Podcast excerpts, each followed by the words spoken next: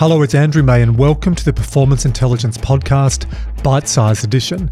This is where we take a clip from a previous podcast and amplify it for you in a snack sized format. Before we get into the interview, I've got a small favour to ask. We would love a rating and review. This really helps us grow the podcast, and your feedback informs future interviews and where we're taking this. So if you can, please pause Go to your favourite platform, give us a rating, give us a review, leave some feedback. It really makes a difference to what we're doing behind the scenes. Optimize performance through adapting your physical, psychological, and emotional state. Are you feeling completely engaged at work? Purpose coach and my purpose coach, Richard Burton, explains his concept of having three different levels of engagement and this is very much linked to purpose in your job. A recent study found that up to 70%, that's 70, 70% of workers are actively disengaged, don't have a purpose, don't enjoy their work. And Richard explains the tangible effects this can have on an individual and the business they work for.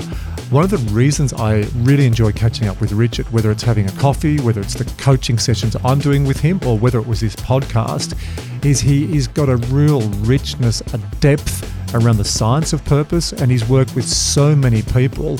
There's a great practicality, and he links those two together really, really well. You've told me recently about the three levels of career. I really yeah. like that model. What it shows is so many people, I believe 71%, are actively disengaged. So if you're listening to this and you run a large organization, a CEO I caught up with yesterday, but uh, he's got 7,000 people and let's say he's listening to this, he has got in that 7,000, what's that, 5,500, 5,600 who are actively disengaged. What are the economic impacts of that? What is the turnover?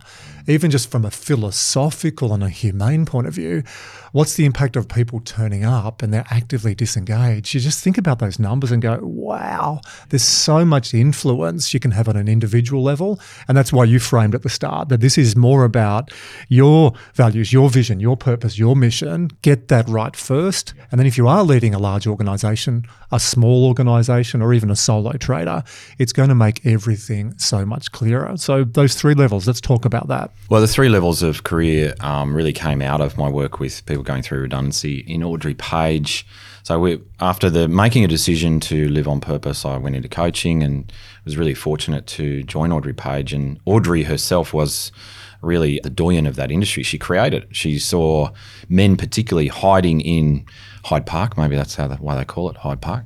Um, they good. That was a good good dad joke. good dad joke. They lost their jobs, but they couldn't uh, tell their wives, and you know, so they they kept turning up in the city. Uh, pretending to move forward. And she said, Well, what are you doing? Why aren't you getting support? And so she lobbied corporates to give support, coaching programs, uh, severance pays, and all that sort of thing. So joining Audrey Page, literally, I had hundreds and hundreds and hundreds of people in the diary, and I got a unique perspective on people's careers. You could see the patterns. I could see the patterns that were there. Uh, the patterns were the majority would fall into their career. They didn't intentionally choose it. The majority would not stop, and this was a forced stop for them long enough to ask some key questions like, what are you naturally good at? What do you love? They, they really struggled to answer those.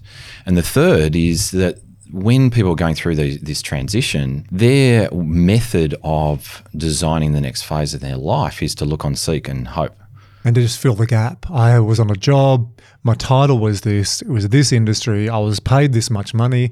Oh, let's do a search of the other three banks, the other three consulting firms, the insert, insert, insert not a lot of creativity.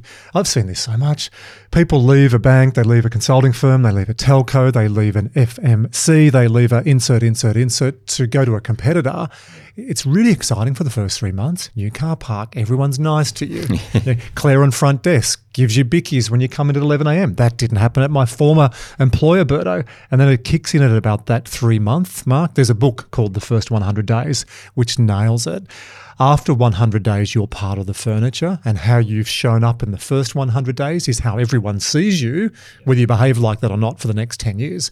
So easy for people just to go, I am a insert title, insert industry, and I'm just going to jump to the next one. And I see people doing that for decades.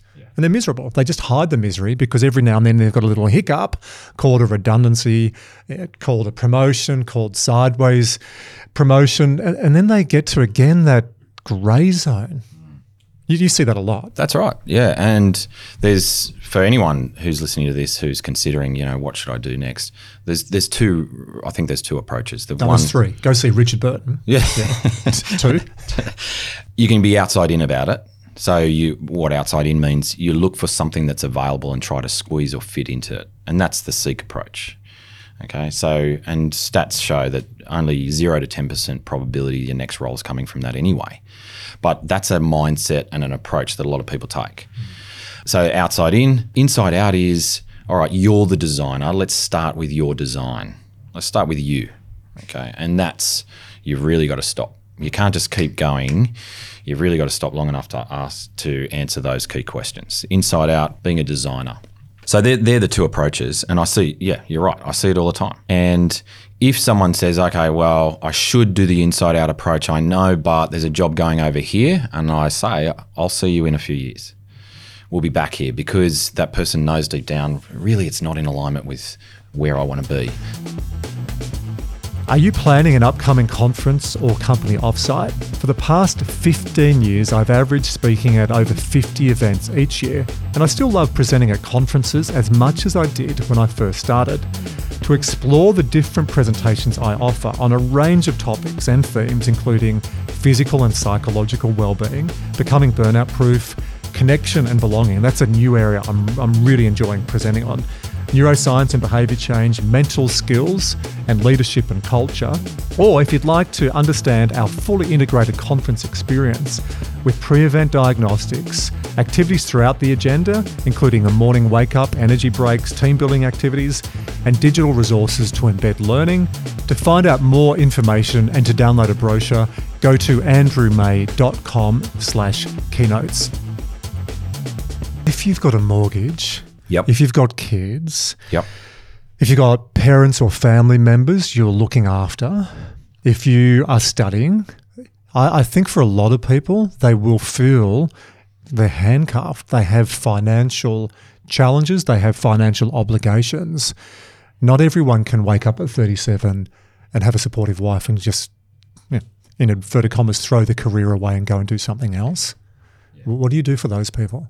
So the key is awareness. I mean, I, I, totally get it, and we all need to to make money and support our families, etc. But being aware that actually I'm not on purpose, I need to do that in a work. The awareness is key, and so you, you can keep going, but it's it's not going to work long term. Okay, the engagement. Back to the engagement stats. You really want to be engaged in what you're doing. So back to your question on three levels of career. So the the first level is what I call maintenance you know, you are earning a living. You're turning up five days a week and having parties on weekends, and then you do it all again. You've got a job, you're supporting your family, and it's. I'm not criticizing that at all. As I said, we all need to do that, but you're at that level one, okay. And what most people will, say is, "I don't mind it, and I'm not bad at it." So being aware of that and the, the stats around that globally, and Gallup do this uh, state of the workplace um, survey every couple of years, in 2022, 60% of people were emotionally detached or not engaged. Okay, so that's that's that whole presenteeism space, and so they're in that maintenance, maintaining uh, level of career. Eleven percent are so disillusioned, uh, they're they're called miserable. Now, I don't want that for people. I don't want them to be not engaged or miserable.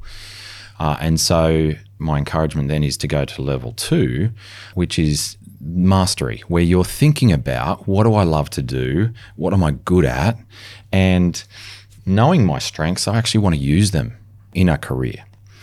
And so the stats around that is if you know your strength and operate in it, well-being goes up three times because you enjoy it, because you're doing something you, you, you love, you get that spark engagement goes up six times. Yeah. And productivity performance close to 10% increases.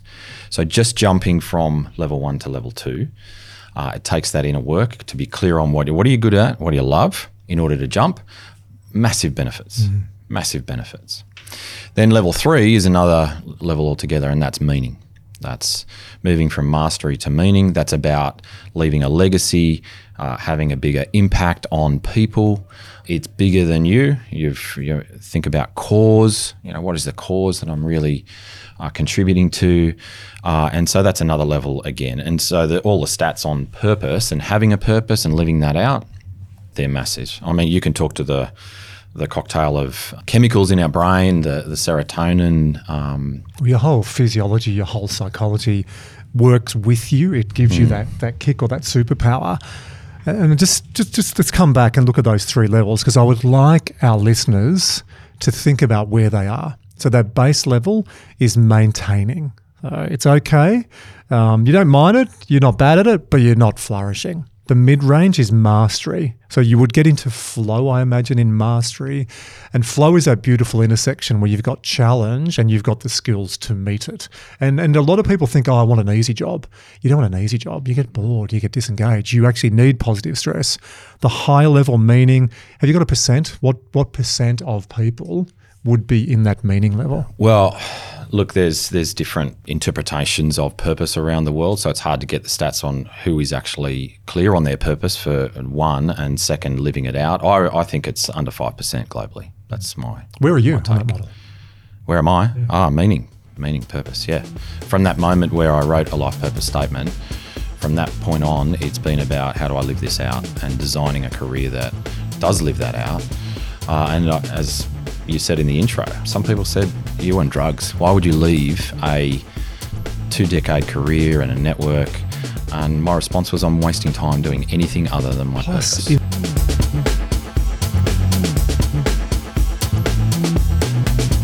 Hi again, it's Andrew, and I hope you really enjoyed that episode. We would appreciate if you help to amplify the Performance Intelligence podcast by sharing episodes with your friends and with your colleagues by going to iTunes and leaving a rating and review. This really does help get the message out to a wider audience, and I love reading the comments as well. If you'd like to know more about booking me as a speaker at your next annual conference or company offsite, or purchasing one of the books I've written, including MatchFit, or if you'd just like to receive my monthly e newsletter, which is called the AM Edition, that has stacks of information specific to all things human performance, go to andrewmay.com and we'll see you on the next edition of Performance Intelligence.